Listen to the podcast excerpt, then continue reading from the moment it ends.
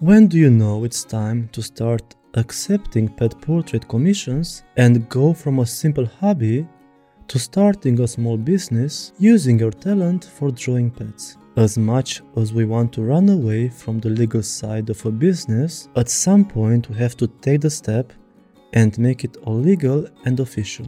Like you, I too was terrified at the thought of taking my hobby seriously and doing all the necessary steps to start making money from it. We, pet portrait artists, would like to sit around all day and just draw, but the reality is that having a pet portrait commission based business includes other tasks that need to be prioritized. That's what we'll talk about in this episode, and I will also share how I realized it was time for me to take the next step and how you can figure it out too. My name is Dragos Pepina, and I'm a professional pet portrait artist with a passion for capturing the unique characteristics and traits of the furry friends. On this podcast, I'll be sharing my insights and experiences with you and will dive deeper into the art of pet portraiture and share tips, tricks, and stories that will inspire and help you, my fellow pet portrait artists. Make sure to follow me on Instagram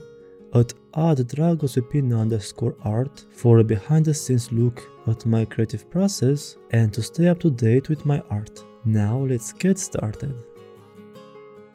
The first question you have to ask yourself is Are you ready? Do you think you have reached a level where you can draw for other people?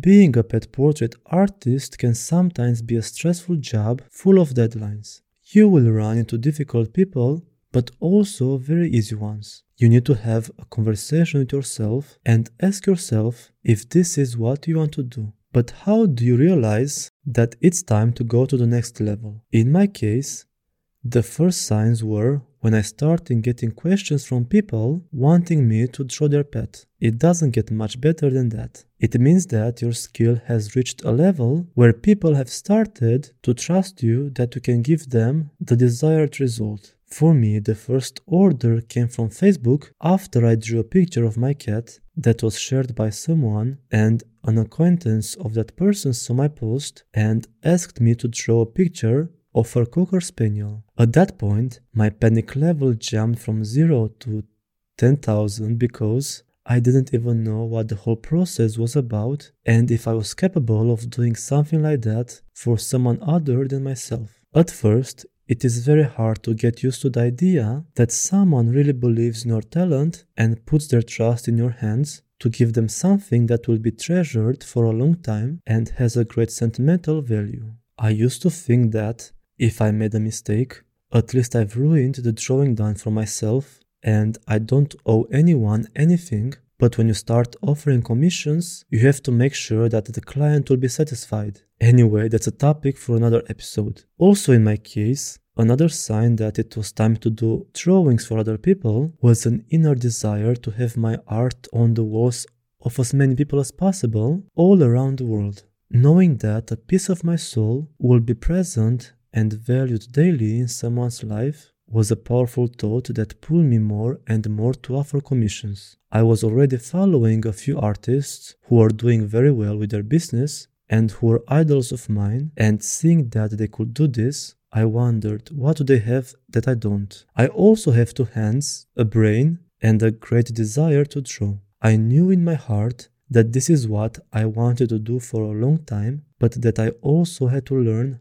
a lot. No one is born learned, and by going through those experiences first, that's how you learn the best. Another thing that contributed to my realization that I needed to move from my hobby to a business was that I wanted to do this all the time and make a living from it. At the time, I was working in a different field, but slowly I felt like I was going to that job we discussed and that I wanted to sit at home and draw beautiful pictures of people's pets. As much as we wouldn't want to bring the material aspect into art, the truth is that we have to survive and that's why we need to make an income from it. Besides that, there is also the time we put into a portrait that needs to be rewarded. If you're okay with having another job on the side, you can definitely go from a hobby to a side hustle, not a full time business. This will put less pressure on your shoulders as you'll have a guaranteed income from the other job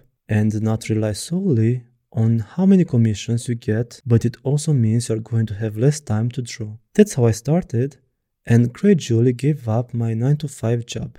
It's not exactly a very pleasant feeling to wake up in the morning and all you want to do is to roll out of your bed to your easel, but instead having to get ready for your job.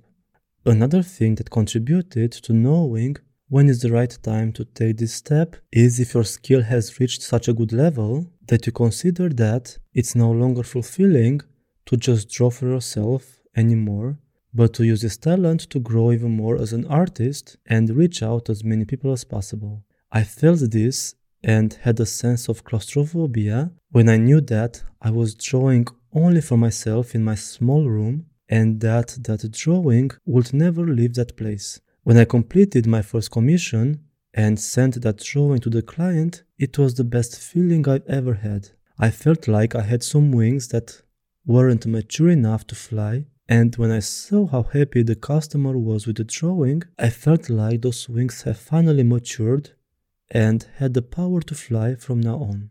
I know it sounds a bit corny, but that's how I felt. If you feel that way too, it's time to give those wings a chance to fly. Anything new is hard at first, even if you take online courses or do a lot of studying, you'll never know it all and you'll always run into problems. This means you gain experience, you go through something, you learn how to solve it, and next time you know how to handle it even better. No course can teach you what a client will be like when they don't like the way the drawing turned out. You may learn some basic information, but we are all different. Sometimes some things don't apply to everyone. The most important thing is to ask yourself if you are ready to do this, why do you want to do it, and how do you intend to do it? If you have the answers to all of these questions and you are happy with the answers, I think there isn't a better sign to show you are ready to move from hobby to business. And that brings us to the end of this episode.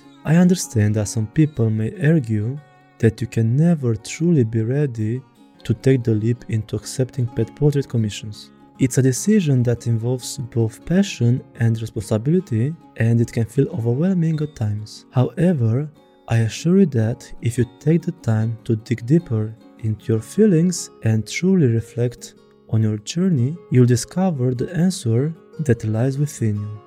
Embarking on the path of accepting pet portrait commissions is a deeply personal and artistic journey. It requires a level of self awareness and understanding of your skills, experience, and readiness to take on the responsibility of capturing someone's beloved pet on paper. While there may never be a definitive perfect moment, there are signs and indicators that can guide your decision.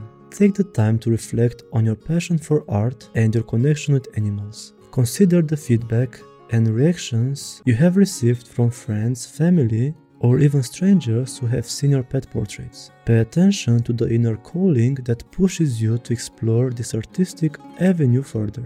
These are all valuable clues that can help you to determine whether you are ready to embark on the journey of creating pet portrait commissions. It's important to acknowledge any doubts or fears you may have, as they can be a natural part of the process. Seek support from fellow artists, mentors, or communities who can provide guidance and encouragement along the way. Remember that growth and development often come from stepping outside of your comfort zone. As usual, I can be found on Instagram at @dragos underscore art. You can follow me there if you want to see my new pet portraits that I post weekly and if you want to send me a message to chat, I'll be more than happy to talk to you.